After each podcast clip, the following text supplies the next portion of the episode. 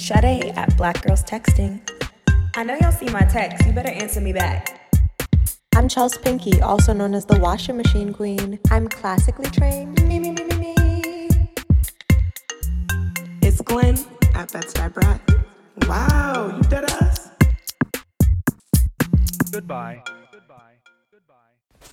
Hey guys, it's Chels Pinky here from Black Girls Texting, and this week we're coming to you with a live show with Amanda Seales. I want to shout out our event partners. You all know who you are in downtown LA. And I want to shout out Discover LA. Look for the hashtag to follow our trip and to see more about the city. Talk to you soon. Bye. Hope you notice we're all in pink in honor of you. Oh, I know. Little Small Doses pink for you. But seriously, everyone, please grab a welcome drink. There's wine, there's rosé, there's... What kind of white wine? Probably Chardonnay. I got a little Sauvignon Blanc. Oh, a little soft Blanc. Mm-hmm. Cute. Oh, my gosh. Very relaxed in here. I know, right? We're just saying it's the mood lighting. How's everybody doing? I feel like I have to talk at this tone. Do we have to speak like this the whole time? We're just going to talk like this the whole time. Yeah, definitely. How is everybody doing? Yeah. So, hi, LA fam. We are Black Girls Texting. We are an East Coast, Brooklyn-based podcast. Yeah. Okay. Nice. Facts. Facts be. Deadass. Deadass, son. Thank you so much for coming. Please grab a welcome drink. We really appreciate it. Before we even get started, Amanda, I just want to tell you that we got you a little present. Love gifts straight from Flatbush. Hold up. Oh God, what? What sex you're in? My sense. Caracool. Oh my God, what's Jenna? My mom. There's a current roll in there, girl. There's a current roll in there. My mom went to Flatbush and got you this gift bag. So I hope you appreciate it.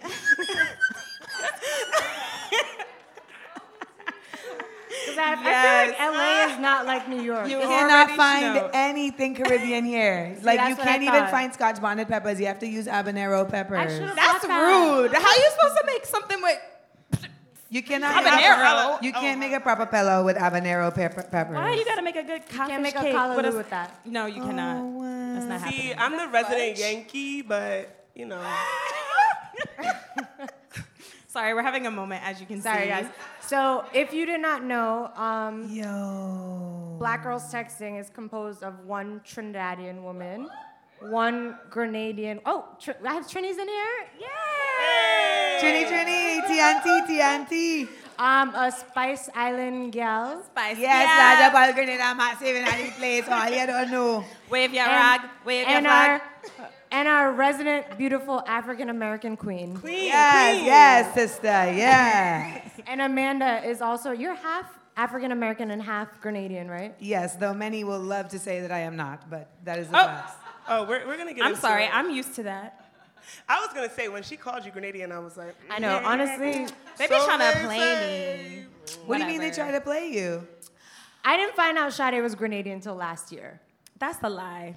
Anyways, we're gonna start the show. We'll talk about that later. This is how she's getting a little spicy. Anyway, but if you didn't know, Black Girls Texting, it's a podcast, and basically we focus on a lot of things. We want to highlight Black women specifically, Black women that we aspire to be like, Black women that we appreciate, that we admire, and also talking about the differences between us, because we are all four Black women up here, but I'm sure we have totally different stories. We are not a monolith. Exactly. Yeah, so that's our focus, and that's what Black Girls Texting is about. So Sade is she is.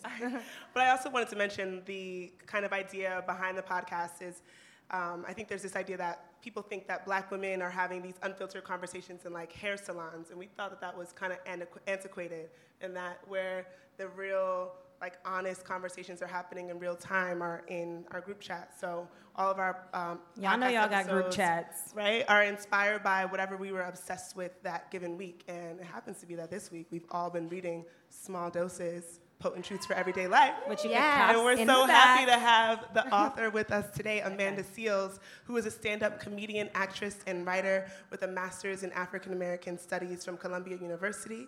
You know her as Tiffany Dubois on HBO's Insecure, and the creator and host of LA's hit live black culture game show, Smart Funny and Black.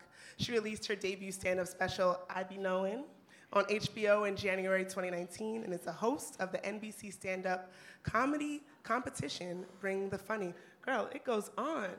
I know, I'm like, I think we can stop it there. We know, y'all know who this is. Yeah. Thank you for joining us. You might have been in Wu-Tang, right? No, not Wu-Tang. The Roots. The Roots. I'm sorry. I mean, I kind of feel like I am a member of the Wu-Tang. I am. The Roots. The Roots. That's what I read. But I might have been. Oh, wow, you really read. But wasn't Floetry. I was reading. I either read that or I listened to it in the podcast. But I only know that you read that because I've been recording the Audible of the book this week. So I've had to read the whole book, which is difficult to read out loud. Like when you're reading it on the page was one thing, but then there'd be sentences and I'd just be like, why did you do this? Like, why did you write this long ass or rhetorical sentence? And then I felt like I was like doing Malcolm X tapes. I mean, it's intense. Like, I'm hyped to hear it because there's a part where you talk about a Flavor Flav, wow. Oh, and I just could hear like, wow. I definitely did that, yes. I made a point of doing that. What I'm really trying to do is like, there's parts in the book where someone like says something, like it'll be like, and DJ Envy said, da-da-da-da. Yeah. And so I'm trying to get those people to like say it. Yeah. Oh, so, that'd be fire. Yeah, so that would be fire. I think sometimes it'll be able to happen and sometimes it won't be able to, but even when it does happen, it'll be a cool little like odd, like sonic moment. It's like a, like a series, like a like a little audio movie. Yeah, which is my life. Yeah. My life is a movie that I don't get paid for. Only recently did I start getting paid for the movie that is my life, and that's because I started putting it into shit that I get paid for. Wait, when you say that, it also makes me think of like your level of creativity and like, I don't know, you just do everything a little differently. Like your podcast, you put all these like sounds, and even in your book you have like all these like made up words, and you have art in your book and like poetry in your book. Like, have you always expressed yourself using like all these different mediums? I'm a weirdo. Like same. You know, so I think that was kind of always just a part of me. Like, I'm bored by stuff that is redundant, you know, and I think that you oftentimes are told like, oh, that worked, so you should do things just like that because that worked. And I've just, as a consumer, always been more intrigued by like the uniqueness of things, right? Like when I see something that's a copy of something else, that doesn't make me want to get it. That makes me say like, oh, that's a bite.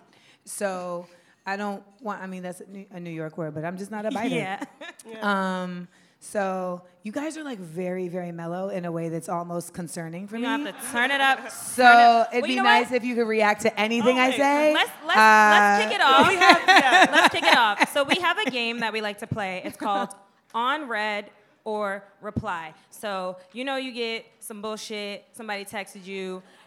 Who knows what hour of the night you up or something. You just you leave it on read. Now, if you were here for that person, I'm sure you would be replying very, very quickly. So it's kind of a spitfire game, different topics, and we want to know if you would leave it on read or reply. So I'm going to kick it off with the concept of virginity. Would you leave that on read or reply? Maybe T.I., I don't know. Oh God. On read. Oh, no. I would leave that on read. I would leave that on read as well. You could sneeze and lose your hymen, couldn't you? Can't you? Sneeze. I don't know about or ride horses. I mean, the latest episode of Small Doses is side effects of being a virgin, side effects of virginity. But yeah, I mean, it's just such an antiquated. It's like talking in hair salons about these topics. It's antiquated. That's in comedy we call that a callback. Full circle. Yeah, like I just feel like the whole concept of virginity is only applicable to like. If you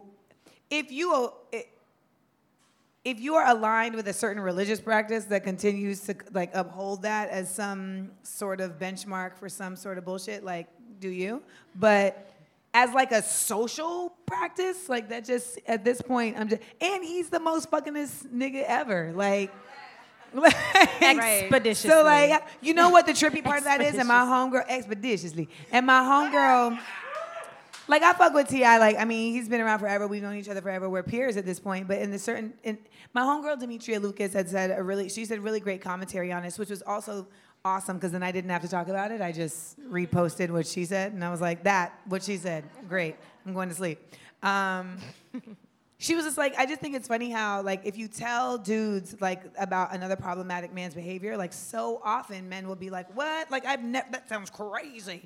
And there's always kind of this idea of, like, othering themselves from, like, any of this behavior. And then it'll be like, I don't know any dudes that act like that. So it'll be like, okay, so you're telling me that all these women are acknowledging that there are problematic behaviors happening, but none of y'all niggas know any niggas doing any of these problematic nigga things. Like, how... how did that happen? How do we make that an acronym? Problematic negative things. Problematic. PNTs. Yes. But then in that same breath, they're like, but I need to protect my daughter. Well, shit, if there ain't no PNTs, what are you protecting your daughter from? Right. I don't understand. It's a conundrum. That reminds me of, just bullshit? What was that Kanye song where he was like, I hope you don't mature like mother? Let's not even. Niggas have daughters. Let's not do it. You know what I'm talking about. I know what you're talking about, but we're just not even going to. So if we go down that hole, though, like, yeah, we're going to. We will go far. Yeah. Next topic. What about the color pink? Talk about it, yeah. Well, yeah. What is the inspiration? What is this pink theme that's so strong in the book and the imagery? I mean, I'm a fan. Like, I'm a fan of pink. That's my friend Delise. She's like, yeah. She's like, she likes fucking pink. I just always loved pink. Like, strawberry shortcake was my bedspread when I was a child. Like, but just aesthetically, like, I'm a visual artist, so I love color themes and schemes, and you know, I'm very into that. And Small Doses, the podcast, like I designed the logo, and so when I did Small Doses, the book, I wanted to keep the consistency and the thread going. And you know, the logo has a pink background, so I wanted to mirror that. And then one morning, I just woke up and was like, "What if I just wear pink every time that I talk about this book?" As you should. And here we are. And I ordered a big-ass box from Zara of all pink clothes, and somebody in the postal system stole all the clothes out of the box. Oh, you got. Oh, no. Legit. And I got, like, an empty box. But I already had a closet of pink. Oh. You were good to go. So it's fine. Well, we love a theme, so you made it real easy for us, because it was like, what the fuck we gonna wear? I was like, we're wearing pink, bitches. I got pink nails, too. I got pink nails, too. Oh, you guys. Okay. Appreciate you. The next one is Tiffany Dubois as a friend. I am Tiffany Dubois as a friend. Like, season one, Tiffany Dubois, I think, was like with any show, there's like an attempt that, you know, they gotta develop a character. So I think in the first season, she was more of a trope than an actual, like, full person. I think it's safe to say that was kind of the case for her and Kelly, for all intents and purposes. And, you know, as the seasons go on, you kind of just get, like, to see a little bit more into their lives, and they get more to respond to. But for what it's worth, because I feel always the need to stand up for Tiffany Dubois from the hot tub scene, because people love to tell me that Tiffany was shady in the hot tub scene, and she was not. If you recall, Issa was lying. And she was talking shit to everybody in the hot tub. And Tiffany was quiet. Okay? Tiffany does keep it a buck. I mean, she knew her shit. She knew what was going on, but she was respectful. She was like, I'm not going to say anything because she's not talking to me. And she was there with her wine glass, and she was like, oh, that's crazy how she's talking to Molly. That's crazy. Tiffany keeps it cute. And then she was like, that's crazy how she's talking to Kelly. And then she came for her, and she was like, oh, no, ma'am, you can't talk to me crazy because you're lying. And I feel like that was fine. And then they tried to be like, Tiffany, that's mean. And she's like, it's the facts. Right. And that's Amanda. Facts are facts. The facts. So, I always say, like, I didn't shade you. The facts shaded you. Damn, I got some shit for my repertoire. Because people be mad at you, like you're trying to shade you, and it's like, I'm not. Like this is real. Like, this is a whole. Like, what I'm telling you is an actual fact. So the truth hurts sometimes. You want to be tactful. You want to be as, you know, helpful as possible. But sometimes there's no tact. Sometimes you really just have to be like, that's trash. Yep. And that's a fact. You talk about that in the book as well. Call it out.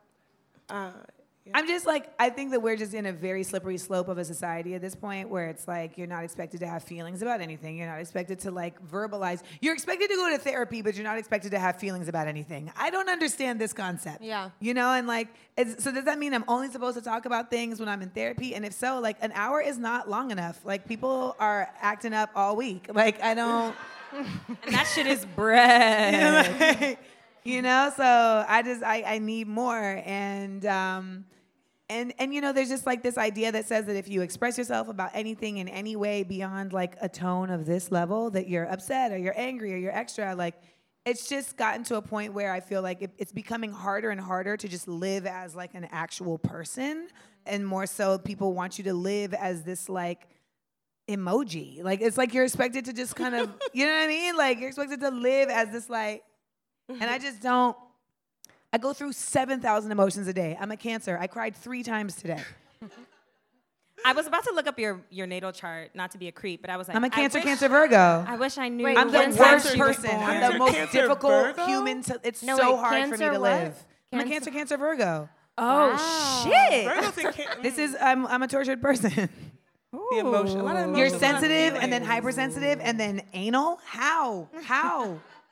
How does this work? Yeah, that's quite. If anyone knows about astrology, you just understood me now. Now you're like, oh, I get it. Yes. Because I was like, what time was she born? Can I ask? 11:45. 11:45. Inglewood, California, July 1st, 1981. Write it down. Okay. Woo! The last Reddit reply. Skims. What are Skims? Why you ask that? Wait, I had one. It's on the list. I don't even know what that is. All right, we can skip that one. Let's do the term POC, right? So we think, and in your book, you talk about diversity versus inclusion. And there's this idea, I think, and I've found safety in the concept of POC because I'm like, oh, now we're like this band, this like group of black and brown people, but also our issues are different, right? So... Even our black issues are different. Absolutely. Mm-hmm. I had an epiphany today when I was doing another interview earlier. And the interviewer was asking me, like, why do you think we have... He was like, you know, I feel like Martin Luther King... He was like, you know, I was real high one night. That's how he prefaced it. And he was like, I was real high. And I started thinking about how Martin Luther King managed to get millions of people to the March on Washington without Instagram, without, you know, any other thing. And I was like, yo, you right, son, you right.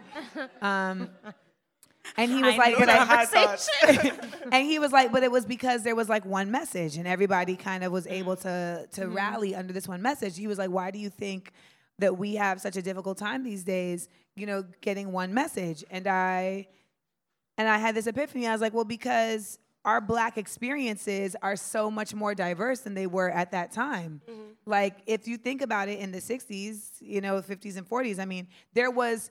No matter what kind of black you were, you still had to deal with Jim Crow. Like, there was still, like, this shared obstacle in front of everybody, right? Like, drinking from the colored fountain. Yeah, like, you're still, like, there's just this, like, no matter how black you were, you still didn't have these rights. Whereas at this point, it's like, some people have more access to voting than others for a various amount of reasons, you know? And so it's harder to find this, like, this stronghold. And I think police brutality is probably the closest shared experience that we're seeing, where it's like, it don't matter...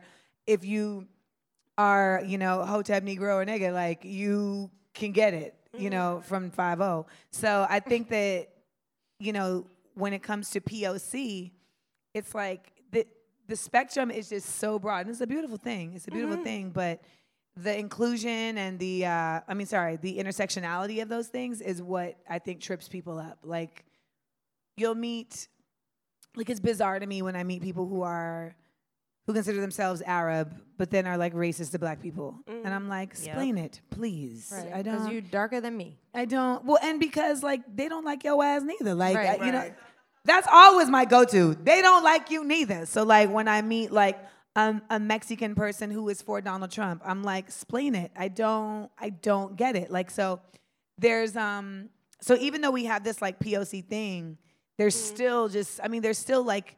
And then there's just coons, you know? I consider myself like the Jon Snow of the Coons Watch. Like, I just feel like it's very important to call out coons. I mean, the proximity to whiteness is always going to still be a part of the conversation, I think. Yeah. Well, and that's something I really, and I don't know if I got it across in this book, but something I really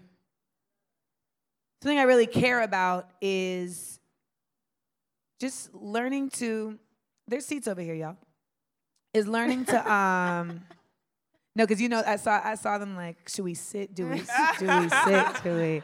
And I appreciated they were like, we're not going to disrupt. We're just going to sit by this plant. Like, so much of POC like work and commentary oftentimes is really about like the juxtaposition to whiteness. Mm-hmm. And I just don't care. I don't care about what white people are doing in terms of like how it relates to my blackness or my womanhood, or like, I just don't care. Like, someone said to me today, because like Lakeith Stanfield did this post where he was like, you know, these certain blogs and websites are anti-black. And he was like, Bossip, World Star, Shade Room, and Breakfast Club. And like, you can say what you want about them.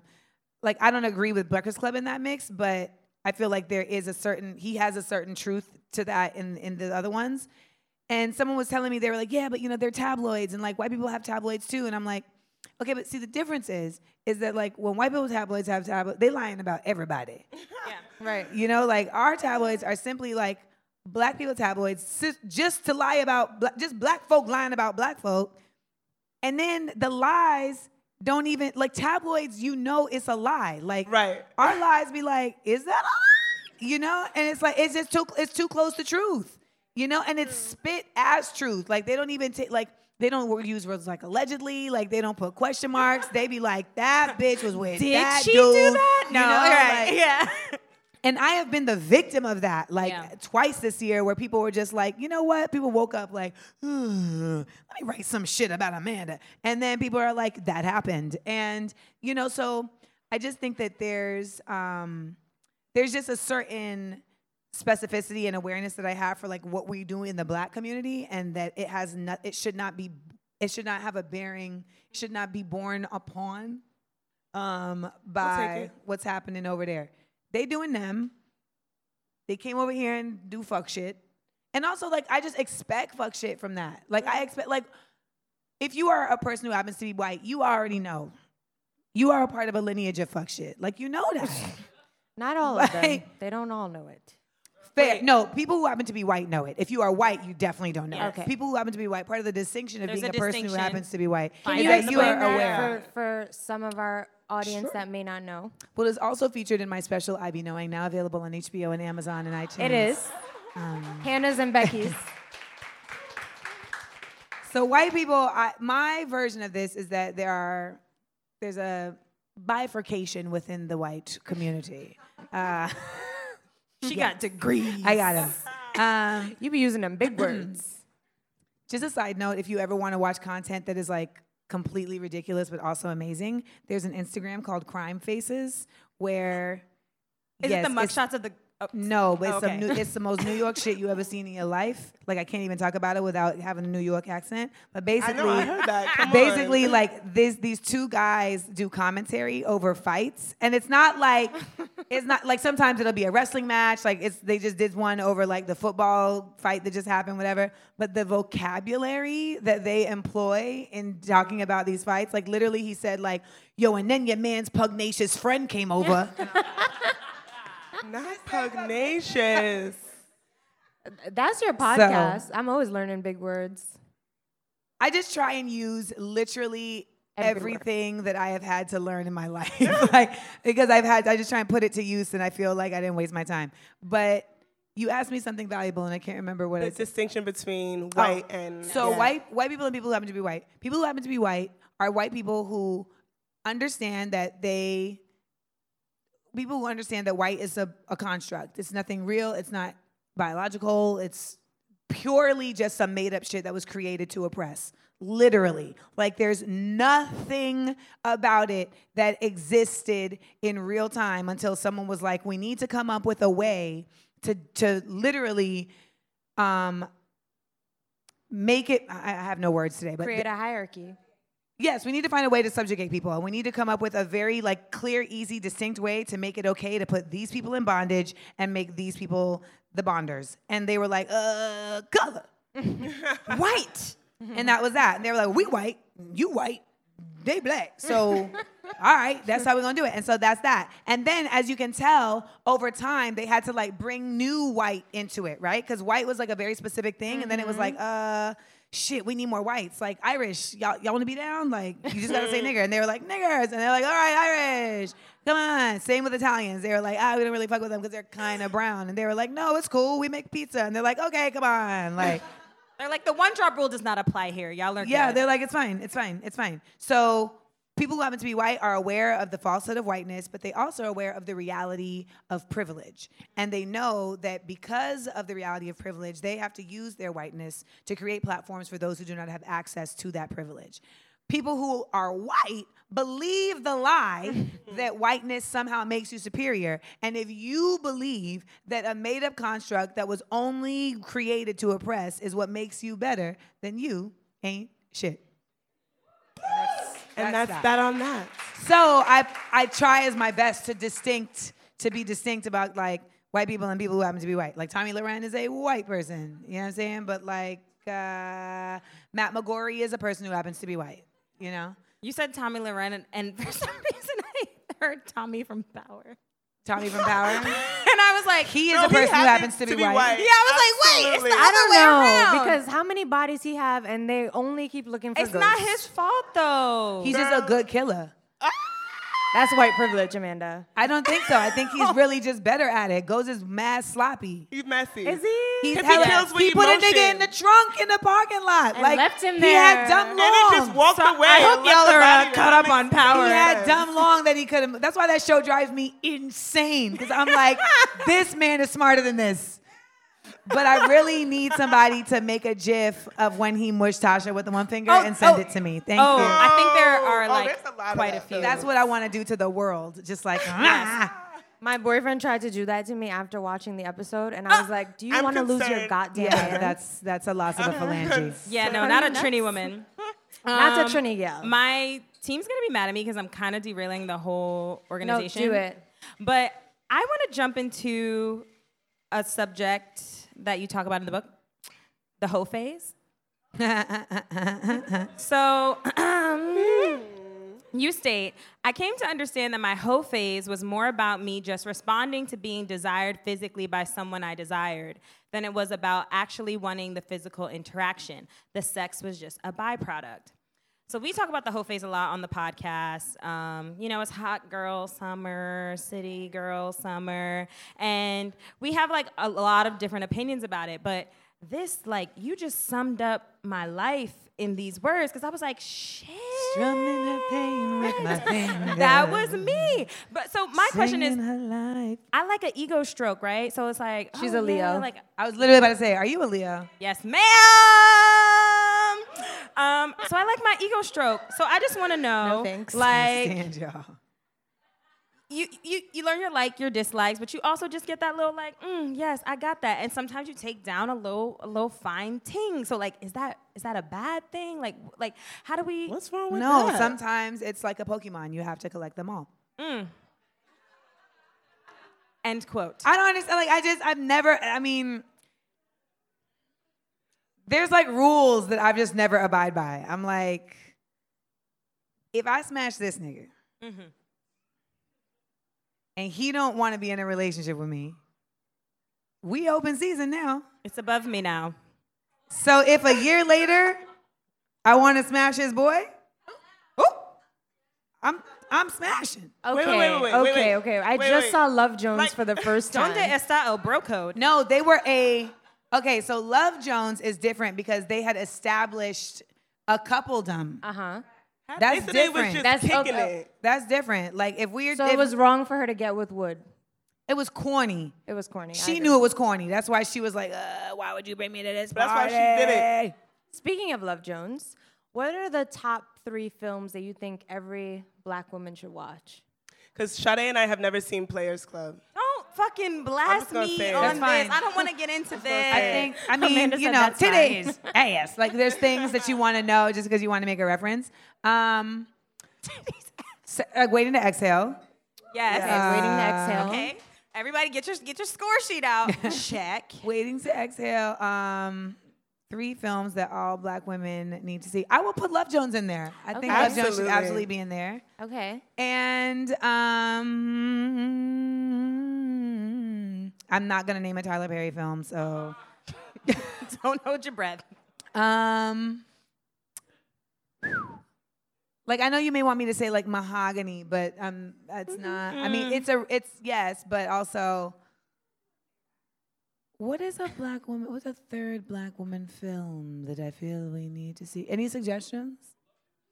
Beloved. God damn, dark. That got really dark. I mean, yes. I mean, it's a great film. And Poetic Justice is Set It Off. That's it. Set It Off. That's it. Yeah, that's a good one. Friendship, ride or die. That's a good one. Yeah. Hustle. I'm 2 for 3. Cheers. Okay, what about 3 movies or books? No, let's keep it with movies. 3 movies that you would suggest, not people who happen to be white, but white people need to watch. When They See Us. Mm. Okay. Roots. Yes. The whole thing. Okay? And yes. They can't close their eyes when Kunta loses. When they cut off Kunta's foot, you gotta hold them open.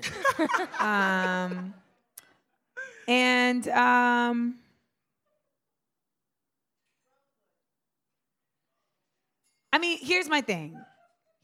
I think that the third film that they have to watch should be one that does not involve them. You know, like a movie like Crooklyn, or, you know, that is centered around just black life, living black life to its fullest, yes. You know, in whatever context that is, but that is not juxtaposed against having to deal with, like, oppression or the awareness of white people. You know, because I think that it's just very important that we create stories that are just simply not about that. Yeah, just joy, just life. Well, just that, like, you're not a part of my every all day, all the time, you know? And I think that that's part of where we have to find our joy as POC, like, the realities, like, something that annoys me about the internet sometimes is the fact that, like, I'm just constantly, like, we were sitting downstairs waiting to come up here, and, like, I saw a video of, like, police officer caught on tape wrestling a 15-year-old to the ground with no arms or legs. How? Why? What? That doesn't even make sense to me. But it's like, the stories are so constant, you know? That's why I created Smart Funny and Black, because I was like, we need to have some space that's just a celebratory safe space where we're just not focused on that. We're focused on the us of it all, and we can kind of rejuvenate and get the battery back to go back to deal with the fuckery. Because if you work in a job, you're dealing with it. Dealing with the fuckery. But yeah. Speaking of which. Did I say 3 movies? You did. Okay. Don't try to get But you said something about the whole face. Oh, don't no. I was going to try to bring... I have the segue. I got people. The segue back Chelsea to trying to get out the agenda because she got a man. I'm not going to name people. So no. We have ours. Oh. Are you curious? Okay, so like, I don't speaking know of joy... You write in the book of when you're having a whole phase, you can come up with a vagenda of, you know, some people that you want to take down. My aunt's in the crowd. Like, close your ears. Vagenda. So who's on your agenda is a woman's list of who could get it. Yeah. Okay. Who's on your agenda? Sade's is ready. All right. Sade's is always ready. Wow. Kofi Cerebo? Cerebo. That makes sense. I'm going to say half of that Shea Moisture ad. Maybe 3/4. What a great furniture commercial. 4/4. And Chelsea's coworker. You're so Is nasty. He your boss? No, your coworker. Yeah. Tell him I said what up. I feel like I saw somebody when I was coming in here that could have made it on the agenda. Ooh! I was like, ooh, look at you. Oh, God. Okay. Andre 3000. Ooh, yeah. 3 stacks. Wait. At any time... Like, in his era of life, do you prefer him good. Like in suspenders or in a Braves jersey? Like a press out? No, all eras. All versions, all right. All versions. So then playalistic to his, like, now. Transformation. Okay. Like, that's somebody I just want to, like, cuff, actually. Like. But anyway, so... She's like, I'd settle for a cuddle. Okay. Maluma? Like, you put me onto Maluma. Oh, yes. Yeah, he's pretty fun. Like, who's Maluma? He's like a Colombian reggaeton artist. You know him. I literally discovered him yesterday. Ah! Perfect. Because he was hugging a tiger. He's fine as hell. Oh, my God. That's so random. huh, that's interesting. Whenever coincidences like that happen, it makes me wonder what the hell's going on. Something's there. Yeah, because I did not know he existed, and then now you sit here and you're like, Maluma! Mercury is in micro braids. We'll put that on the Shade Room. Shut up! Maluma and Amanda Seales. I can't stand you. Okay, wait. Who would be my third? Budding love. I always say Frank Ocean, but he... D'Angelo. Oh. Yes. Whoa. D'Angelo. Yeah, absolutely. 2000 D'Angelo. Yeah. No, how does it feel, D'Angelo? Not like after... all the stuff happened. Oh, yeah. Mm-hmm. Yeah. Yeah, D'Angelo with the chisel, with the V cut. D'Angelo. Yeah, with the I call them previews. It's like a preview of what's to come. Uh-huh. Double entendre. Okay. Yeah. I feel like y'all don't know the reference that we're making. D'Angelo, how does it feel, D'Angelo? When it's like, is he getting head or is he not? I don't know, but he's singing. Girl, it's only you. Girl, it's on again. Yes. Have it your way. Mine's my boyfriend. Blah, blah, blah. Your boyfriend. And yeah, but boyfriend. If we asked him, would he have people on his list? Whoop, bloop. No, I'm all he needs. That's beautiful. Real cackle. But if he weren't on the planet, then it would be Jason Momoa. Yes. Okay. As Jason Momoa, or as Khal Drogo, because I feel like I want him in a specific iteration. I want him doing speaking in that language. Yeah. Dothraki. Yep. All right. Swinging that curved sword. Okay, we got it. That was very suggestive. We got it. Swinging that curved sword. Okay. Yeah. And Ghost, if you were a little taller. I thought about Ghost too, but he's bitch made. I can't do it. I'm sorry. I think the character, obviously, not the person. Yes, his character's a little bitch made. He's fine. That whole conversation was hilarious. And lastly. And that was it. My boyfriend. Jason, okay. Got you. Ghost. All right. Oh, okay. Snooze. Okay. So all right. We approve. But we did notice that in your book, there were some white men on the list. And but these are not white men. These are characters that exist. White characters. And my Jordan Catalano of my so-called life is not a white man. He's Jordan Catalano. Yeah. So. He exists in a vacuum of space and time.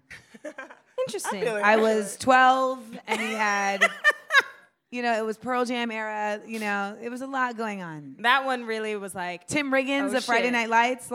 Come on. You know what I'm saying? Come on. He exists in a space and time. But so are Texas you forever. Do you date interracially? Would you?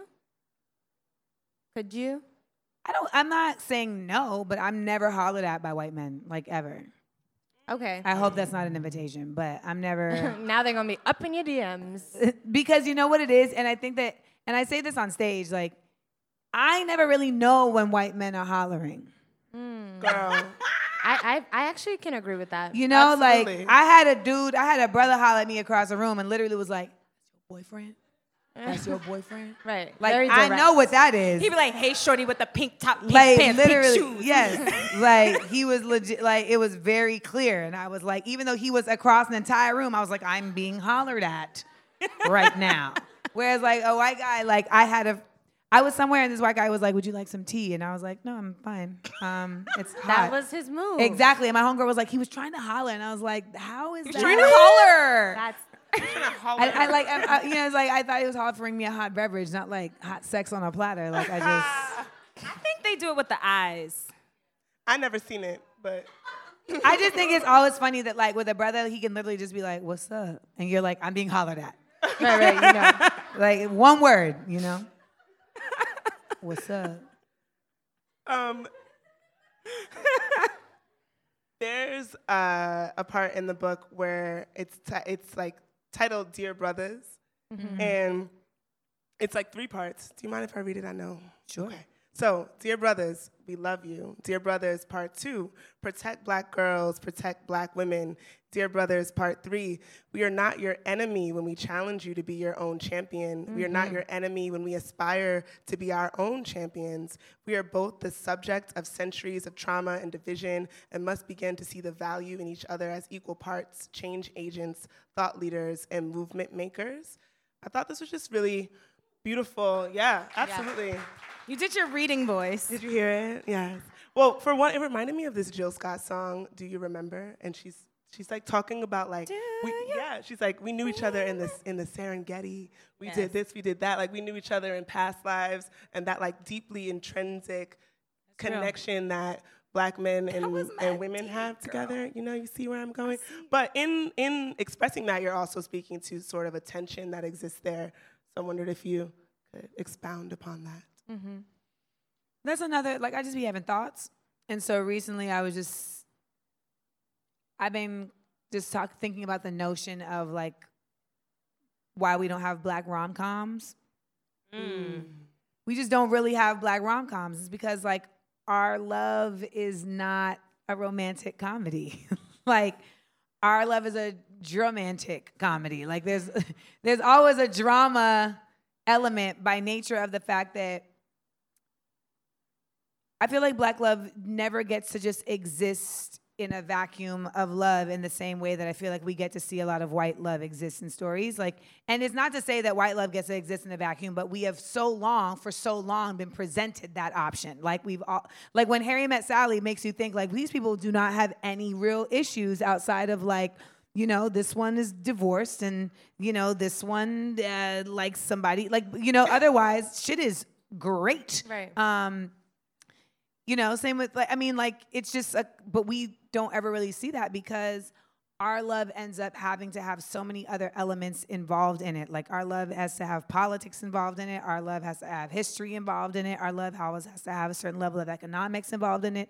Our love has gender roles involved in it that were decided upon by oppressive forces that we have nothing to do with. Like, you know what I mean? Like, there's just so much, which is why therapy ends up being so important. But I just feel like, when it comes to the concept of Black love, like a lot of times when you hear like Black men say things like, oh, like we fuck with white women because they're easier, it's not even really that as much as it's just like you're not up against a mirror in the same way. So it can be easier in the sense that like you're just not having to deal with things in the same bubble with somebody else that you are when you're dealing with a white woman, because if you're dealing with a sister, it's like you can't hide the fact that like her problems are very similar to your problems. And, you know, like even if I've had Black women who are like, I only date white men. And I'm just like, I mean, whatever. But I think part of that is like there's this great white hype, you know, that gets presented. Like I had a woman tell me the other day, she was like, you know, you need to get you a white man. I was like, you need to back up. Because like all men, like no race of men has it figured out. You know what I'm saying? Like no. I think patriarchy in general is a problem. So it's not like there's no one race or ethnic or cultural or religious group that's like, but we over here, we holding it down for the queens. Like that's just not a thing. So, but I think that a lot of the women who feel that way just feel like they're not getting the same pushback from a white man that they might get from a brother, because at the end of the day, like if you're in a relationship with a white man, a lot of times and this is a theory because I've never dated a white man, but I think there's something to be said for the fact that like that white guy knows that no matter how bossy you get, you know what I'm saying, no matter how much of an attitude you get, et cetera, he is still winning in this world more than you. Ooh, God. So it's a lot easier for him to manage like you and your sass, you know, because he's like, yeah, whatever, Keisha. Like not Keisha. And I think that that there's sometimes even a level of comfort in the other person's, in the sister's version of that. Yeah. Like so I don't know. These are all thoughts that I just be thinking about. I philosophize on a regular basis. I think we don't do enough of that anymore. Like we don't ideate in the same way we used to because we don't really get to have real conversations. But I really do think this is dope. It feels like a salon of sorts. Not a salon, but a salon. If you have time, if you haven't, go see Slave Play. I would say Slave Play. Slave Play. It ends January 19th. It's in New York. It's all about, I won't even tell you. Yeah, we won't even tell you what it's about. Because people have been telling me about going to see it, and I need to go to New York. Maybe I'll go. Ooh, I was about to say something. So I was about to be like, maybe I'll go for the weekend and see it. Salacious. Oh! Just pop down. Every so often you're like, I made it. And then you go and hop off the train. Hey, yo, shorty with the pink top, pink pants. Because pink I still shoes. Do take the train in New York. Because wait, do you? As you should. It makes sense. Yeah. But do people just like come up to you, try to talk to you? Is it annoying? Just throw some shades. Nah, I took the bus last time I was in New York. It made sense. Well, I was going to the Four Seasons. Love a good bus. Love the bus. I was going to the Four Seasons, but it made sense. The key to being a New Yorker is about economizing your time. Like, no real New Yorker is going to take a cab from 125th to 42nd at 9 a.m. in the morning. This is silly. No, this is foolish. It's going to take you hours. You'll never get there. I'm going to do this. I guess that's all y'all got out here. Oh, y'all have a train. No, but I mean, it's just not, the train out here is not the same. It's not a culture. It's a tram. Yeah. My homegirl tried to tell me she was going to take the tram from the airport to my house, and I was like, she'll call me back. And then she called me back and was like, yeah, I don't know. It's not the same. And I was like, I just want to let you experience that. Yeah. No, yeah, I just, like, I will always be a New Yorker in that way. Like, I really don't play. When we did Smart Funny and Black in New York, we pulled up to Harlem to the Apollo, and I had a therapy appointment because I still see the same therapist in New York. We just be on the phone when I'm not there. And my appointment was down in Midtown, and my assistant was like, okay, so we can get you a car service. It'll be $75. Or we can get you an Uber. It'll be $45. And like before she could even finish talking, I was off the bus and down the street. And she was like, do you want security? And I was like, no, I'm about to take this $2.50 train and get there on time. And no one's going to bother me because when I'm in New York, I walk and I move. I walk like I dare you. No, that's a fact. So... it just popped up in my head. Sorry, guys. But I'm speaking for a friend, not for myself. Off the dome. A friend of mine was having a conversation with her boyfriend, and it was a friend, not me. And oh, I thought it was supposed to be about me. I was like, bitch. Hold on. And they were talking about getting engaged. It feels like the Cosby episode where Denise is like, my friend. And he's like, is it you? And she's like, no. And then we're like, you're a rapist. Oh, God. Whoa, I didn't see that episode. I've never seen that either. That's how Cosby Show remembrances all end now. You're like, remember that Cosby Show episode? Ah, he's a rapist. I picked up on what you were doing. Damn. I picked up what you were putting down. Like, go ahead and go, you know. That was such a good show. Anyways, so back to my friend and her boyfriend. Yeah. Mm-hmm. Right. So basically, they were having a conversation about becoming engaged, and he mentioned... before we do this, I think we should go to therapy. And she was highly offended. Because, bitch, you're crazy. Why would she be offended? It's not me. Why were you offended? It was not me. Anyways, okay, we're going to play these reindeer games. Why was she offended? Why was she? No, like, at the end of the day, because that assumes that you think someone thinks you're crazy. And right. I just need us to really just like dispel this reality. Like therapy is like the gym.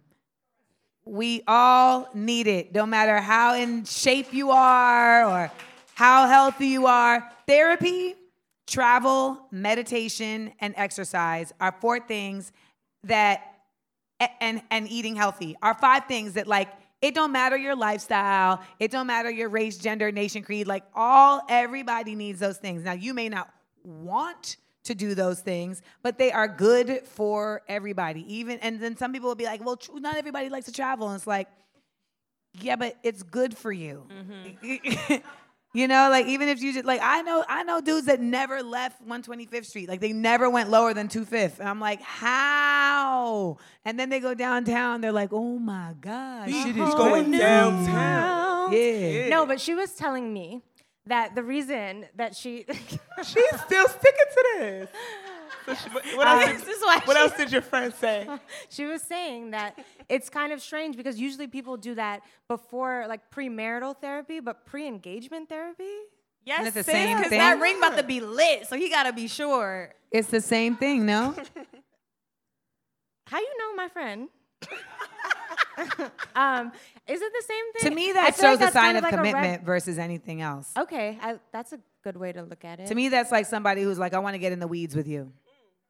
My friend is just nervous. No, that's like, I'm going to get in the weeds. And the reality is that you go in there and... what if the therapist like brings up some shit that doesn't even exist in our relationship? That's not how it works. You're so damn Caribbean. That is a real TNT thing there, boy. What does this person have to do with this? I don't think that's how it works. Okay, maybe I'll tell my friend to give it a shot. You go and you talk about, first of all, your relationship isn't perfect. So there's that. So the conversation begins with, like, what are the ways and what are the things you all feel like you need to work on?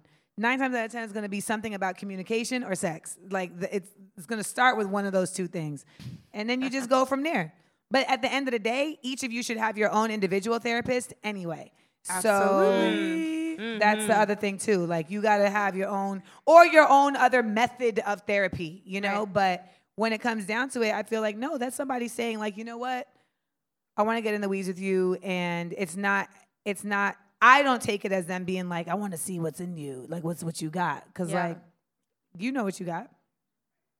All right, I'll give my friend that advice. But if they do bring up something that I don't think they would, it's not like they're going to, it's not like a therapist is trying to, like, create conflict. Mm-hmm. I think that, don't get me wrong, like, there are ones that I think do that, and you're able to spot it very clearly. Like, oh, you trying to start shit.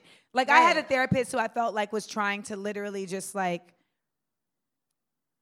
she just kind of, like, was, like, puppeteering my personal life, like, my relationship life. Like, I felt like she was kind of, like, getting too much of a kick out of, like, dudes coming along, and, like, I'd be, like, you know, and I had to really be, like, why are you, like, I'm being vague. Basically, like, I had kind of, like, rekindled something with somebody and unkindled it. Mm-hmm. And was like, and she was like, how was your week? And I was like, oh, well, like, this happened, but we talked about it, and we're very clear that, like, this isn't the right time, and we need to let it go, and that's that, moving on. And she was like, no, let's talk more. We don't need to talk more. Right.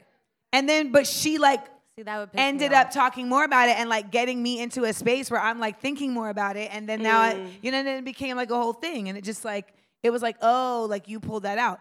But I peeped game. Like, I peeped it and was like, oh, this is something I don't like. So you can acknowledge that. And the difference that I think is even better is you have another person. Like, when you're just there by yourself, sometimes you're like, am I tripping? But if the other person is there, you can be like, no, you ain't tripping. We out. Right. Tell your friend to go with an open mind. And I'm not paying for this session. I'll let her know. The next question we had was about working, because your book is kind of separated by a different topic. So you open it up talking to the ladies, and you do have a section where you're talking about work life. Career, Career. And you talk about, like, how passive aggression is kind of, like, passed off now as professionalism, which is annoying as fuck. Ooh. I have a theory about that I explain in the book. Yep. It's very annoying, and I feel like we've all dealt with it. Sade, you should speak to this, because even when you're pissed off, you become a white woman in distress. It's WWID. WWID. Because, unfortunately, we still live in a day and age where, like, if a black woman gets angry, it's like, oh, she's an angry black woman. So I just go, I just don't. And then everyone fucking listens to you. It's crazy. But if you, like, pop off, then it's like, it's true. Oh, she's problematic. So I just go full on, like, and so I go WWID, and things get fixed. I do it in everything. I do it in the grocery store.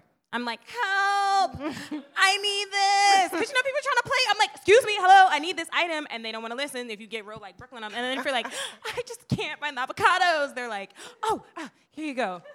I'm just saying, employ it, WWID. Interesting. I've been told to employ this, like, by others. They're just like, you know, Amanda, you may have to bring out the white tears. And I'm like, the what tears? And they're like, the white woman tears, bring them out. It works. But I mean, some people don't like to have to feel the need to code switch. I feel like every day is a play, so I have a good time. Every day is a play. I never heard that one yet, Sade. I like it. Every day is a play. Every day is a play. So we have some situations or things that I want to say, and I want your advice on how I should say it in the professional environment. A little more appropriately. Okay. So, what y'all asking me to do right now is below my pay grade.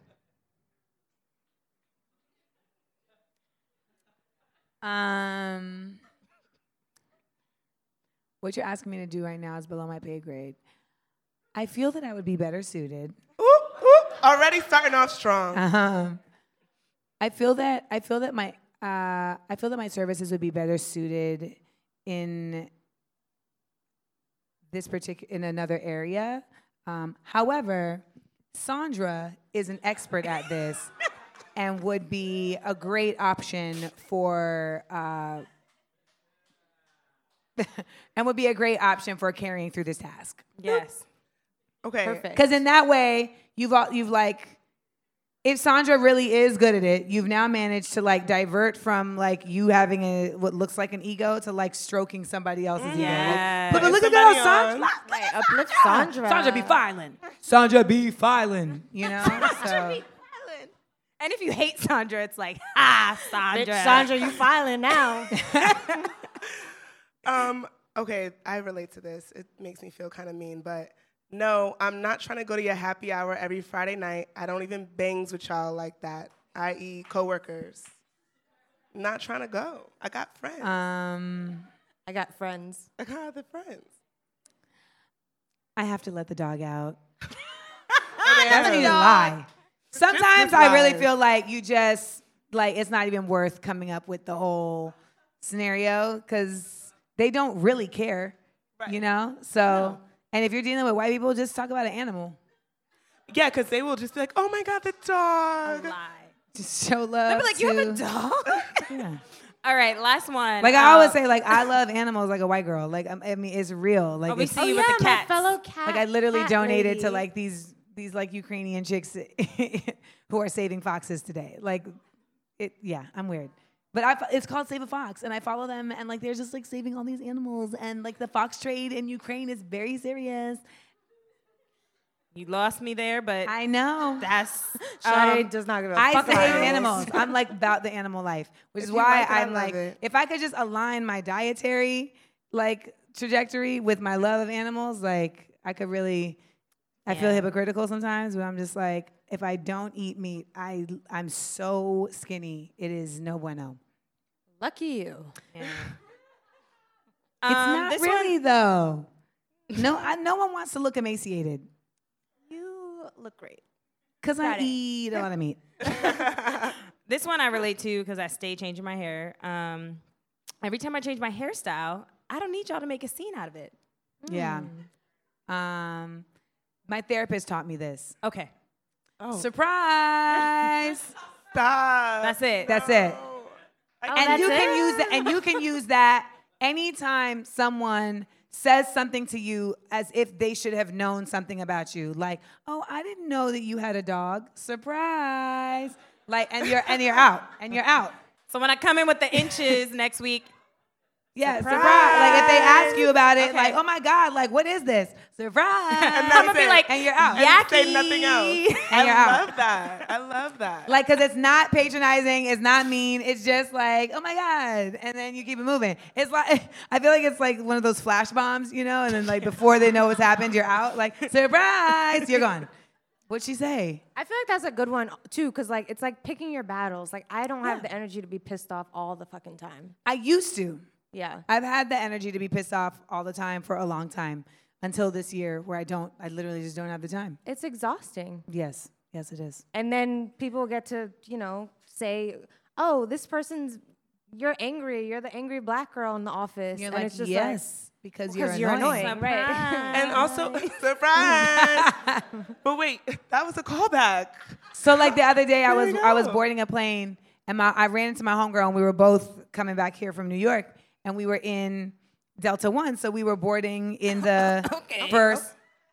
So we were boarding in the first group, and as we're boarding, and it's like a late night flight. It's like 11 o'clock. Like everyone's already just tired. You know what I mean? So, because you've already done a full day in New York by the time you got to this flight, right? So everyone's just like moving slow, and then we hear like this man coming through, like, "Excuse me, I need to board." And like, you know, you hear something in the background, you're like, "That can't be coming towards me," because that sounds crazy. And it gets closer and closer and closer, and then he came, you know, to hit me with the move, and he was like, "Excuse me, I need to board," and I was like, eh. We're all in Delta One. He was like, "You're in Delta One," and my homegirl went, "No, you did it! Surprise!" No! And it stopped him in his tracks. And it was like, and now we can board. Wow. He tried it. He really did, though. That surprise. But those are stories that, like, I tell people, and they're like, that didn't happen. Woo. I'm like, anyone who knows me, like, my real friends know that, like, I have a that didn't happen story happen to me at least once a week. Like, get out of here. And I don't know if it's because I'm a writer or if it's just because I have, like, I'm an empath and I have a lot of energy. And so that kind of, like, pulls to you. But... Mm-hmm. Shit. There's I mean, be happening. Shit be going down. I don't know if a surprise would have came out of me. The Brooklyn would have came right out like, back the fuck up, put your shit down. What's funny is she is from Brooklyn and she's Haitian from Brooklyn. Oh! So it was maturity. Wow. Yeah. God bless. Because, 5 years earlier, I feel like she would have been like, yo, what the fuck, B? You trying to get these hands, old man? Surprise. Okay. Oh, all right. Staying on the topic of professionalism. Oh. You state in the book that your mom would tell you, Mandy, I'm doing a fake Grenadian accent. All right. I don't think you like money because you're really not trying to make it. What the fuck is that? That was I'm sorry, I don't know how to do the Grenadian accent. I mean, a Grenadian accent is not far from a Trini accent. All right, how would Trini say it then? Okay, this is what my mom tells me all the time. I work for Adidas in corporate, and she goes, I send you to school to sell sneakers? Yes. That's literally what she tells me every day. And I'm like, Mom, I'm not going to be a doctor. Like, it's not happening. My mom still to this day, when I'll be like, you know, if this didn't work out, like I would have been, if I didn't go this route, I would have been a cardiothoracic surgeon. And to this day, she's like, it's not too late. It's not too late. Lord. Yes, it is. No, but the way you write about being a multi-hyphenate, like I'm currently struggling with this because there's just so many things that I want to do. And low-key, I'm good at those things. And like you said, you got multiple talents. And for a long time, I'm a writer, but I tried to say, like, I'm only a writer. But I want to do so many other things. And once I allowed myself to, like, have the space to do other things, I felt like I just wasn't as limited. So two things. We were wondering, like, how do you have that conversation with a parent who's thinking about a career as having, like, a blueprint, when you're a multi-hyphenate, there is no blueprint, but also like juggling, trying to make some money in the meantime, because all of us landed in LA today and had to do our main jobs while we were being like, shit, we got a live show, but I gotta send this email and blah, blah, blah, blah, blah. And you wanna give your focus to the thing that you love, but you got bills. It's a lot of questions. We have a donation tab on our website. Ooh, support, Black Girls Texting /support. I mean, I think the reality is that, well, first of all, I have to say that I came up in a different time. I think there might even be a little more openness now. Like, I mean, I went to school in 1999. So, there, like, the internet had, like, just become, like, a thing. Like, the idea of a multi-hyphenate was not a thing. Like, it was just somebody who's not focused. So I feel like I had to do a little bit more finessing. Like, and really the best way to shut a parent up is to make money. Because then you just don't need their money. But I think that it really ends up also just, particularly with immigrant parents, I think one of the unique things is that, like, a lot of our parents, like, never considered work having to be enjoyable. Like, that concept is almost, like, insulting. Like, how dare you enjoy your work? Let's go work for the city. Yeah, like, that's just not... My mom still wants me to be an MTA worker. Because it has benefits. She's like, take the tests. It has a union. I'm like... Bro. There's, I mean, you know, so... But there's just, like, there's a security there. But they just... It was... It just... Working to do something you like just was never a concept, even though they were unhappy the whole time. So, I know from my mom, like... My uncles were all like musicians, like legit musicians who became a lawyer, a financial advisor, and an OBGYN. So it was like, yeah, like that's like a hobby. You know what I mean? Like you do your real job. And actually my other, he became a judge. So for me, it was like, I was in the entertainment business so young that I think my mom kind of always considered like that was going to be a thing. And also I was just so outwardly an artist that like you, like that was never not going to be like, it was always going to be the case. And then, you know, I got into school for acting and like I was doing things in such a legit way that I think that I was able to kind of like quell her concern for a long time just because I was like still going the path of like, I'm going to college. You know what I mean? Yeah. Like, I'm still, like, doing things legit. But things got scary for my mom, I feel like, when it just seemed like there was no direction. And as an artist, particularly as an artist, because you can be a multi-hyphenate of many forms, but particularly as an artist, like, there's going to be a time where there just is no direction. Like, that's part of the process, is being in a space of no direction, because you're just kind of like feeling things out, you know? And like, today this might feel like this, and today this might feel like this. And I had to have a certain resoluteness about that, that had to like put comfort in her heart, because it was just like, listen, I'm not going to be a nurse. Like, and then I think you just try to relate to people like, this is my passion. Like, just rock with me on this, you know? And I think for what it's worth, like I said, like, as long as you are continuing to demonstrate effort towards your passion, that to me is the best show of truth to people. Like, I think a lot of people just kind of talk. And when you hear somebody just talking, like, it don't matter what you're doing. You're just like, you're just doing a lot of talk. I don't see any real movement in this direction. I'm not seeing the actions around this, you know? So that, the multi-hyphenate space is, I don't want people to misuse it as like, oh, I don't know what I want. Like, I'm somebody that has no direction. Because I think that's a misuse. 10th mixtape, no sales. What? Like a 10th mixtape. Yeah, like it's just... It's not... Because I talk about that in the book, too. Like, I mean, you have to know your talent. Like, you know those people. There's such a thing as developing your skill and also just, like, lying to yourself. Mm-hmm. Right. You know, like, I'm not good at pottery, y'all. Like, I'm just not good at pottery. Like, I had to get real with myself about that I was not good at pottery, y'all.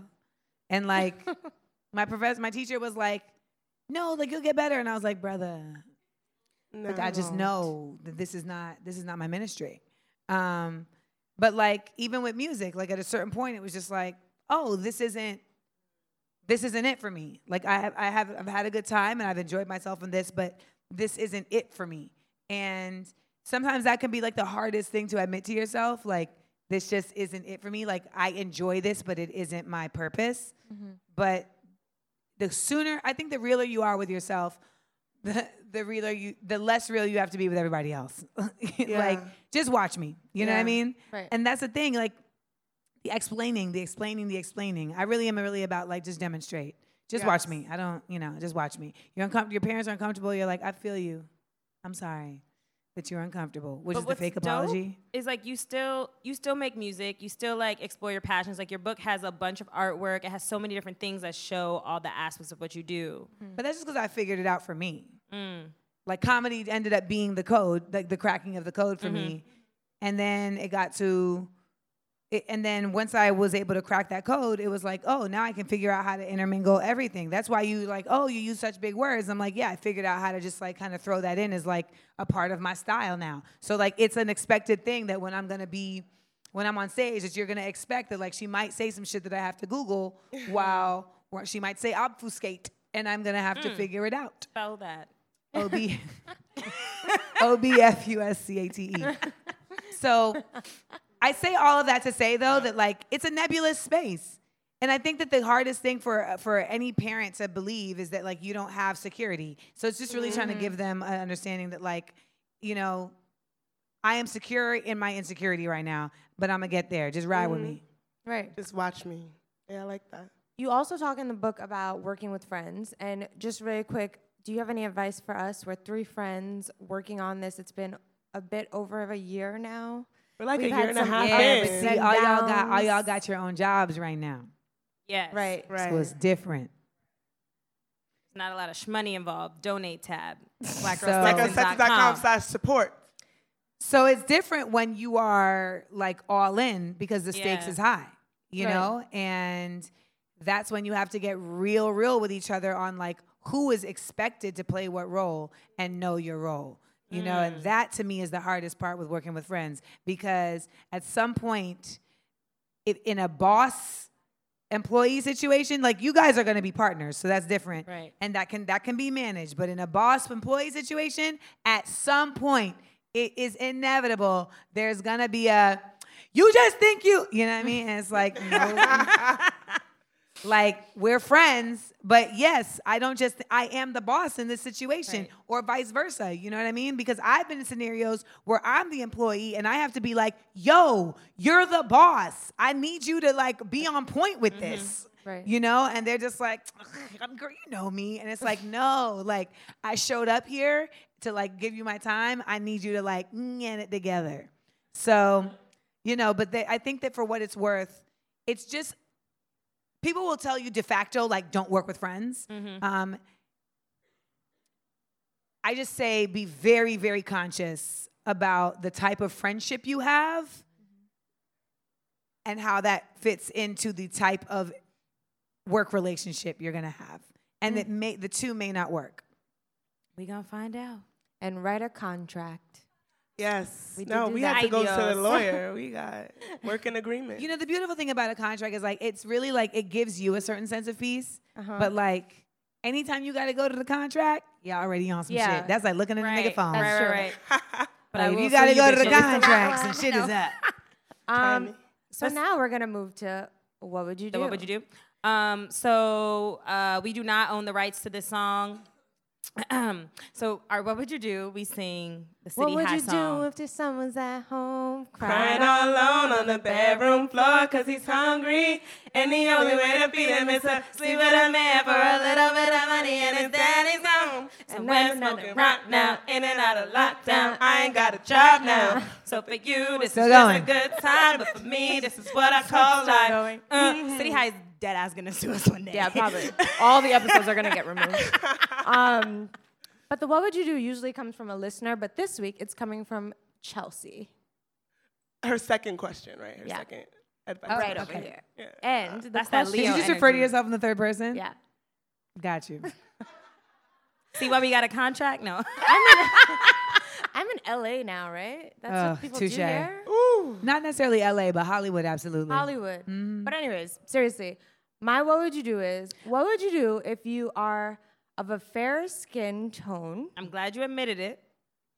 Because it's the winter time. They listen, and your friends constantly roast you about your skin tone, and it actually hurts your feelings. That's corny. Why are y'all doing that? Roast Don't them, look please. At me.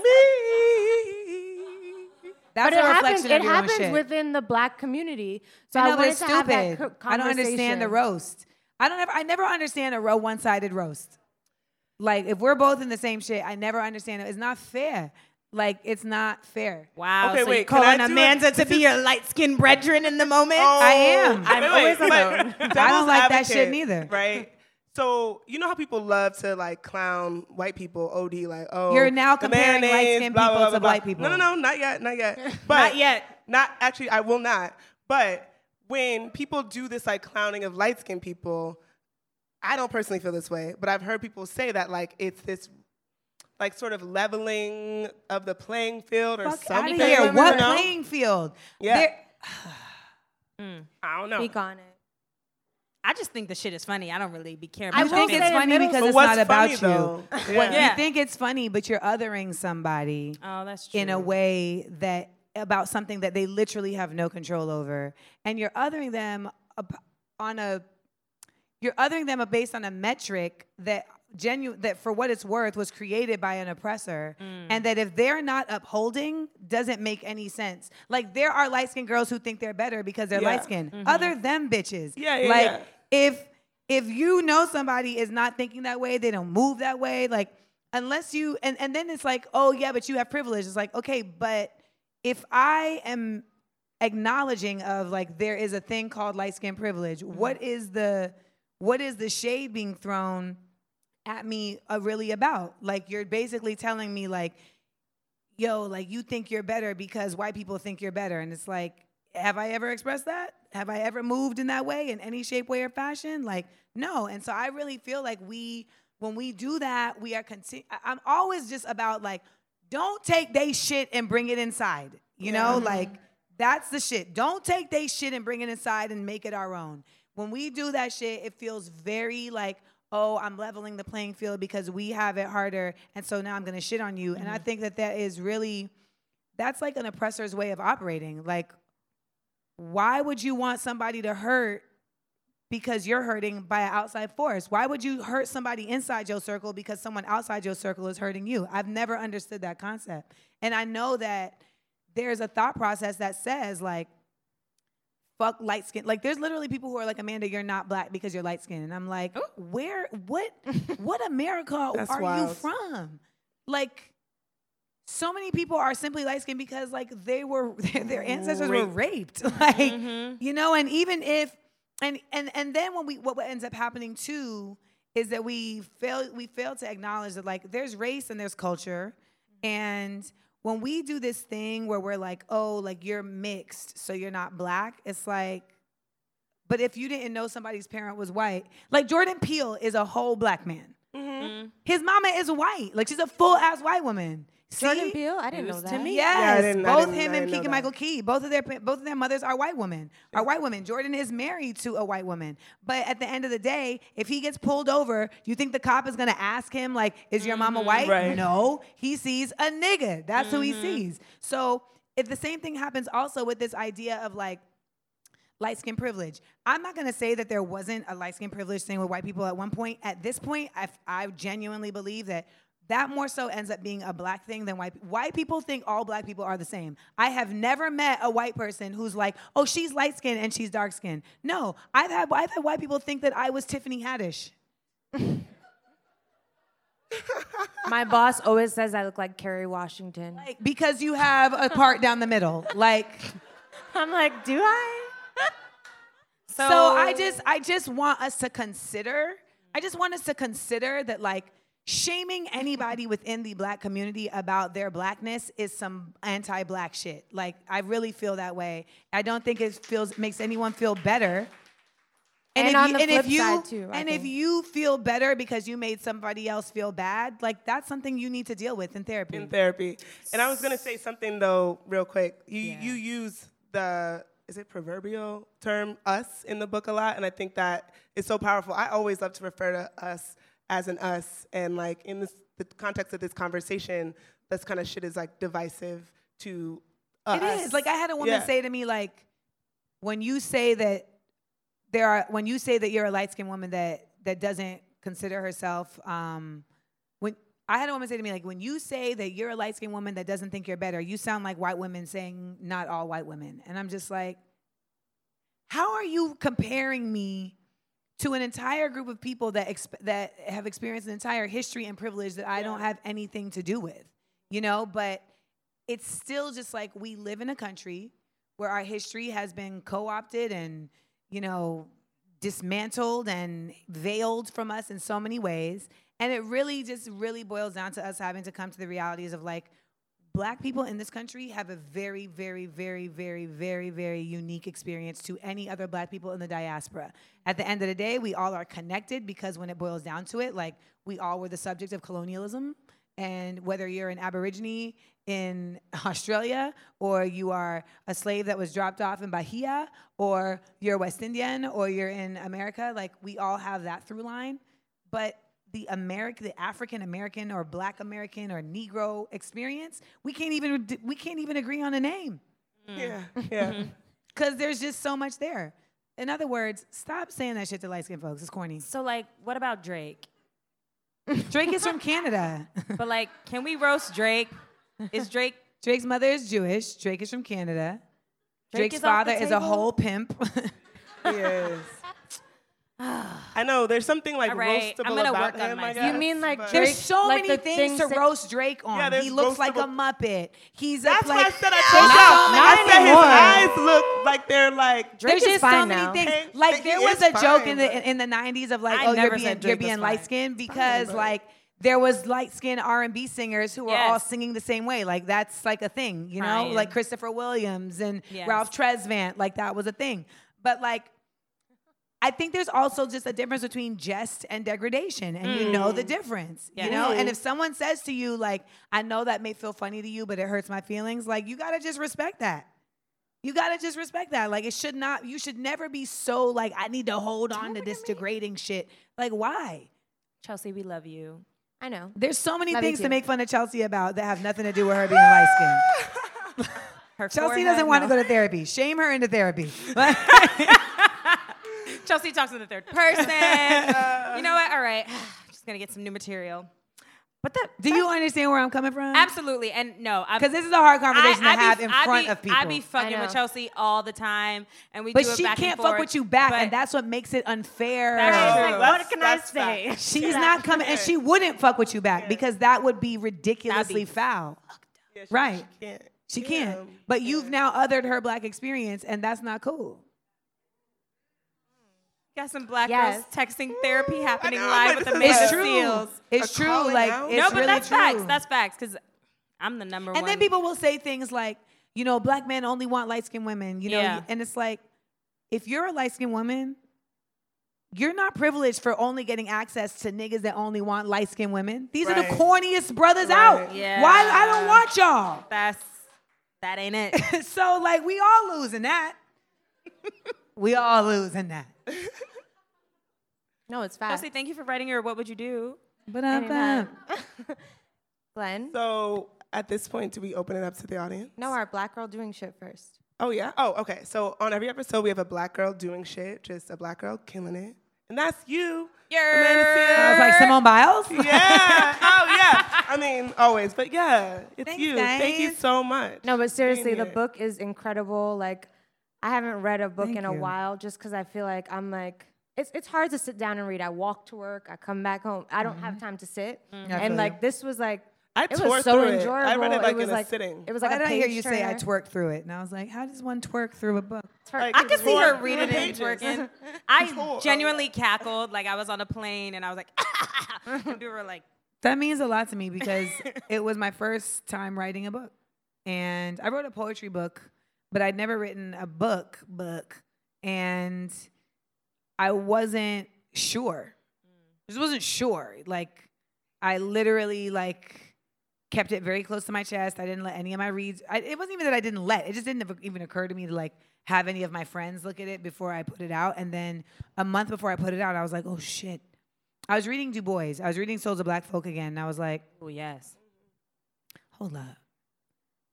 Did I write something that is even a continuance of the canon, you know? And I like started panicking that I had written some bullshit. And so I like immediately tried to send it out to my friends, like, can y'all read this and like let me know if I wrote some bullshit? None of them read it. You. And so I still had to fly blind, but thank goodness you read it. No, it was amazing. And I wanted to write something that could last and that could build bridges. So build bridges between generations, you know, build bridges between cultures, between bridges to light-skinned and dark-skinned girls, et cetera. So. By the way, they're not even dark-skinned, which is hilarious. Don't say they are. No, Sade is not even dark-skinned. She just puts on dark-skinned makeup. The fact that we're even, the fact that we're even doing this whole like gradient of skin the same way we do like gradient of curl, which drives me absolutely crazy. I'm a 2B. I'm a 4C. I'm like, you're just. I just hate that. I'm like, we come up with all type of shit, and it's literally just like my hair holds more moisture than yours. I'm some shit every different day, so. Well, the other part of it is like it. If you got black hair, you got four kinds of texture in your hair. The back, one kitchen be this. Yep. This is a 4A. Like this is a whole other shit up here, and this is some different shit today than it will be tomorrow once I wash it. Mm-hmm. This is coarse. This is a Brillo pad. I could scrub. But you said something. You said there's no such thing as bad hair, just bad weaves. I swear by that. There's no such thing as good hair, only bad weaves. Yes, good hair and bad wigs. Oof. Be a friend. Be a friend. Your lace is lifting. We wanted to offer it to any of our friends in the crowd that had a question. I feel like this crowd doesn't have questions. Oh, we got one. Apparently they do. Oh, you good, Glenn? Cuidado. Cuidado. Hello. Hello. Thank you. This was wonderful. I just moved from Brooklyn like a month ago. So look really at you. Good. You feel at home. Yeah. So I will see you guys in the dump. Gang. Yeah, for sure. This question is you could definitely pass on it. It's a rumor mill question. Okay, good way to start. Yeah, please. You could definitely. So there's a rumor going around that there's tension between you and the folks on the show. I'm going to ask you a question. One, why would I answer that? Two, why would you ask that? That's my real question. Why would you ask that? Well, I was hoping the answer would be no, and you could dispel it. No, but why would you ask that though? What? Like just considering the space. If you check the bus and you consider the space, why would you feel like that's an appropriate question for this space? So I swear. I'm not even trying to come at you. I'm just curious. The reason I thought it was a safe question to ask because you talked about friendship and kind of dealing with people and friends. Do you feel like that is any of your business? Kinda, because I'm a fan of the show, so I guess kinda. It's not, and that's the thing. And that's what we all need to get better at, knowing what our business is. Because we are, unfortunately, and I'm guilty of this too, brother, so I'm telling you, like, we live in a world now where we are given so much access to so much shit that we think everything is our fucking business. Like, my mom was like, on the job about Kevin Hart's recovery. And I'm like, this is none of your business. Like, she's like, well, it is my business because I want to know. And I'm like, no, just because you want to know doesn't mean you need to know or that you should know. It has nothing to do, because at the end of the day, even if we weren't getting along, which we are getting along, follow me on Instagram, which we were never not getting along. That's right. The real question is, why are you listening to rumor mills? But the real more important part of this is that, are you still going to get the product that you love? I hope so. And that's what matters. Yeah. That's really what matters. Like, we become so obsessed with, like, all the inner workings. You're going to get a season 4 of Insecure.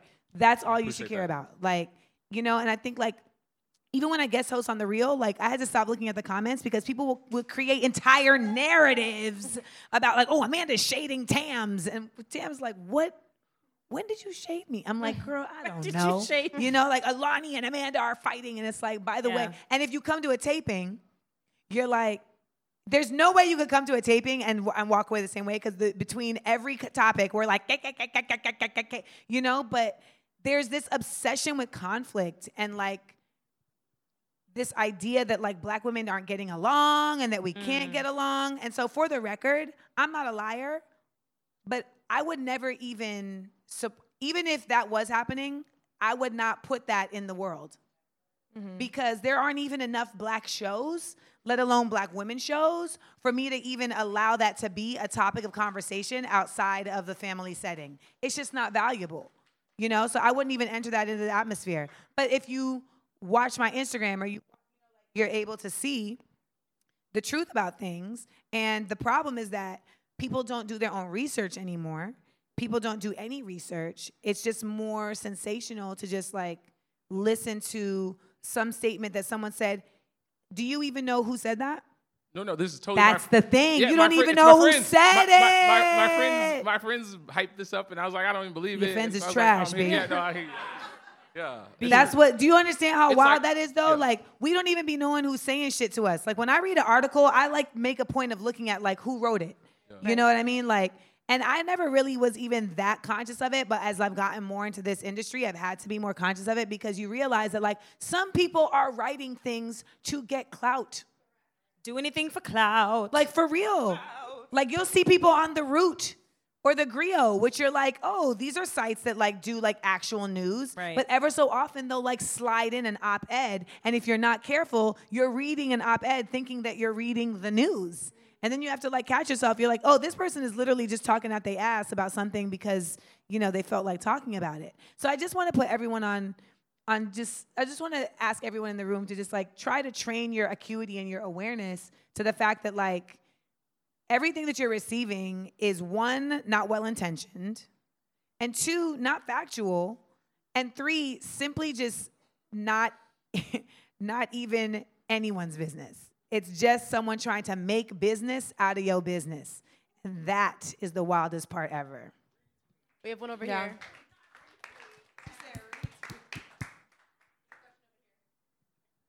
Hello. Hi, ladies. I like your sweater. Pink gang. See a lot of pink. This question is actually for the ladies of the podcast. Well, you too as well. You're from the Caribbean. So I believe one of you guys are a Black American. A little bit. So I'm part of a collective here called Brilliantly Black here in LA. It started earlier this year. We did a talk on Black division, which all types of different division, even down to our hair, like you guys were talking about. Your friendship. I don't know how long you guys have been friends, but could you talk a little bit about your any struggles that you had in backgrounds, parents, those type of things? I mean, we've had a lot of good times, but like one thing I will say, which is a part of our podcast, is we're all Black women of the same age, but we're all so different. Like, I come from a single mom home in Flatbush, Caribbean mom. They both have American moms, although Sade is now Grenadian. My grandmother was born in Caracou. Don't make me bring out the birth certificate. It's just like, you know, we have cultural differences, but like, I mean. I think that we have found that it's very different to just be like friends and kikiing and like getting down to the business and finding that we have different opinions. We're all extremely opinionated in our own ways. And I think that also comes from our upbringings and the way that we view things. But I think that's also the best part, because like we will literally get on an episode and be like, no, that's not, like going back and forth with each other. And it seems as though like we're beefing, but really we're just, you know how Black people be yelling. So like, that's also something that I loved about the book, was when you spoke about, you know, Black women or Black people in general. I think it was specifically Black women, you know, our passion being perceived as like aggression almost. And like, I feel like that's one of the reasons why we gravitate towards you, and like a lot of women do, is because you're in this Hollywood space, but like you still seem, I mean, I don't know you personally, but you still seem very real and just like, I'm just saying what I'm feeling, I'm saying what I know, and that's it. And like without the facade of I'm ladylike and I'm gonna say it this way and I'm gonna, you know, and I feel like that's something we have on our podcast. And it comes across in three different types of ways. Also, there's a chapter in Amanda's book or a section, Black versus Black versus Black. Mm-hmm. And having grown up in Brooklyn, I think it introduced me to this really widely diasporic lens of what it means to be Black. Mm-hmm. And I had all these moments for a while. I had a lot of Caribbean friends growing up that used to tell me that I had no culture as a Black American person. And I remember going over to my friend's house, who's Trini, and she had bakes. And I was putting jelly on them because I thought that they were biscuits, because that's what I eat. Y'all probably don't even know what bakes are in this room. Maybe some people do. I don't know. Oh, all right, because there's some Trinis over there. Yeah, exactly. You're supposed to eat bakes, which is saltfish. I was literally. It's fried dough. Fried dough, yeah. But I was really trying to put jelly on them. And I really believe. It can be a bakes or a bake. Yeah, there's bakes. But I really believed for a while that I didn't have a culture for some reason, because looking around, it felt like my Caribbean friends' culture was more like pervasive. Like I could go to their house and like people had accents and people were making this food and they were bringing like little, like they were bringing bits of their culture, spices and things, and incorporating it into their meals. And I didn't have that directly in my household. You know what's trippy though? You do. That. Yeah. No, so but that's why I created Smart Funny and Black. Like as like it's literally specifically for that purpose, like to remind our audience. You know, that like Black culture in America is an actual realized thing, and it's just in ways that may not look like the same way that Jewish culture may look, or that may not look like the same way as, you know, Caribbean culture may look. For the record, like Caribbean culture is one thing, but then there's Jamaican culture, which is its own unique thing from, you know, Grenadian culture, which is own unique thing from Trini culture. And then you have Guyanese, and they're like, they're not even West Indian. It's like, yeah, but they are, you know, like. But then it's the same thing as Black Americans in this country. Like Black Americans, like, you know, New Orleans is not Oakland. Right. You know what I'm saying? But both of them are very uniquely Black the same way like Oakland is not Detroit, but both of them are both uniquely Black and Black as hell. You know what I'm saying? So I just feel like they did a really good job of tricking us to think that like there isn't a Black American culture that's shared, but there is. Because if I say right now, watch. This is how we do it. This is how we do it. Nah, nah, nah, nah. Y'all fucked it up, but really. Everyone knows that it's dun, dun, dun, dun, dun. Y'all are some weird Black folks. I don't know where y'all are from. These are the Soho House Black folks. This is Soho House Black folks, which is a different brand. I'm joking. No. I would have preferred like a dun, dun, dun. Whoa. That could have worked too. That could have worked too. Everybody could get up. That could have worked too. We do that at Smart Funny and Black. The fact of the matter though is that like there's just certain shit that everybody knows. Like, and so that's culture. That there's certain shit that is kind of like, this is an unspoken rule. But at the same time, like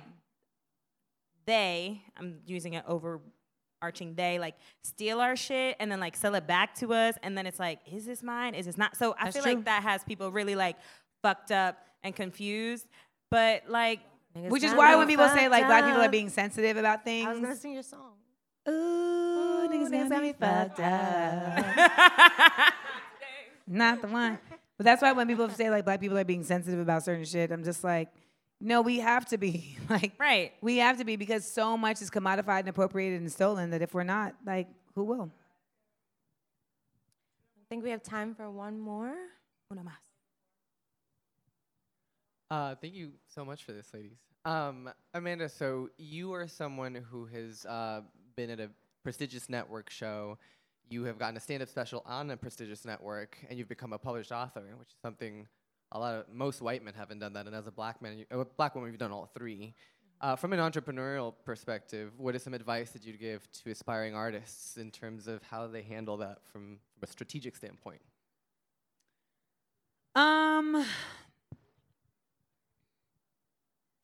Well, I think that the biggest thing that I would say from a strategic standpoint as an artist is understanding like that you, even when you are inhabiting someone else's artistic space, you should never stop continuing to advance your own artistry.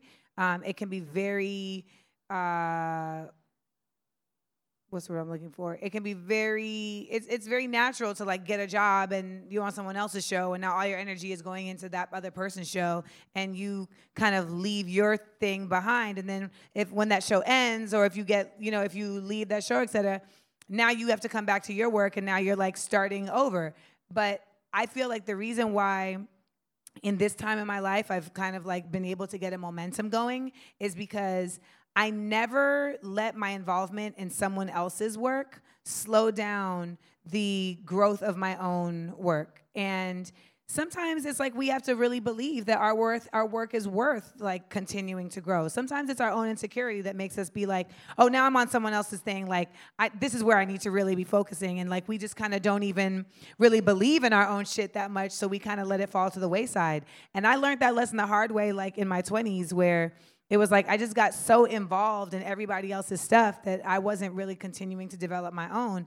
And I realized, like, no, because when that goes away, because that's not mine. So they could take that anytime. Like, they could cut me anytime. Like, that could get canceled anytime.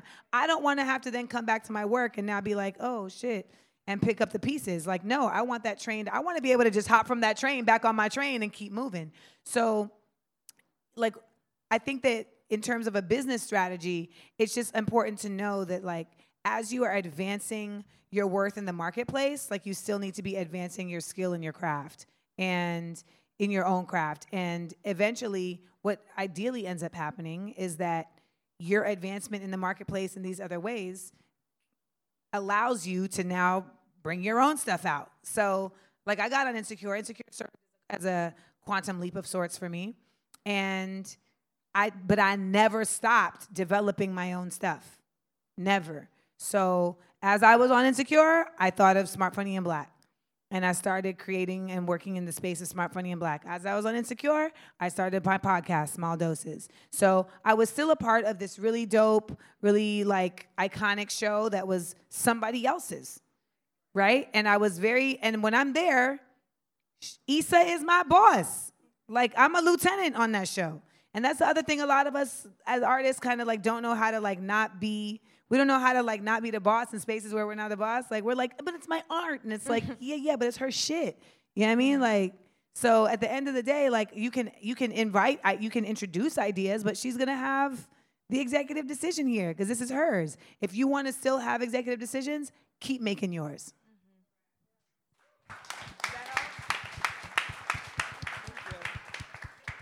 Well, thank you so much for this. This has been an amazing conversation. This was so fun. Thank y'all so much. Oh, my God, you had fun? I did, of course. And I hope you like your snack. I can't wait. I have fudge. I'm so happy. But wait, there was one more thing we wanted to do. You talk about, like, the importance of complimenting other black women right? So we were thinking, turn to the person next to you right now and just give them a compliment. Yeah. I like your earrings. Oh, thank you. I love your book. Thank you. Thank you. It's such a good book. Love your hair. Thank you. Likewise. I like your. I really like your outfit. It's like tapestry from top to bottom. We are Black Girls Texting. Yay! Find us on Apple Podcasts, Spotify, SoundCloud. Follow us, Black Girls Texting on Instagram. We are giving voices to Black women. We are not a monolith. We are very, very diverse people, as you can see right here. And there's so many more of us doing amazing things. Thank you all for coming so much. Y'all showed out, and we really appreciate the support. Yes. Yes. And cop the book. Right. Yes. It's right over there. Cop the book. It's over there. Very good. Over there. Very much a page turner. So. Over there. Thank you so much. That's all the weird thing when you're like, bye, my book. You can follow me. You can follow me on Instagram at Amanda Seales, and please listen to my podcast, Small Doses, which is available every week where pods are casted. Thank y'all.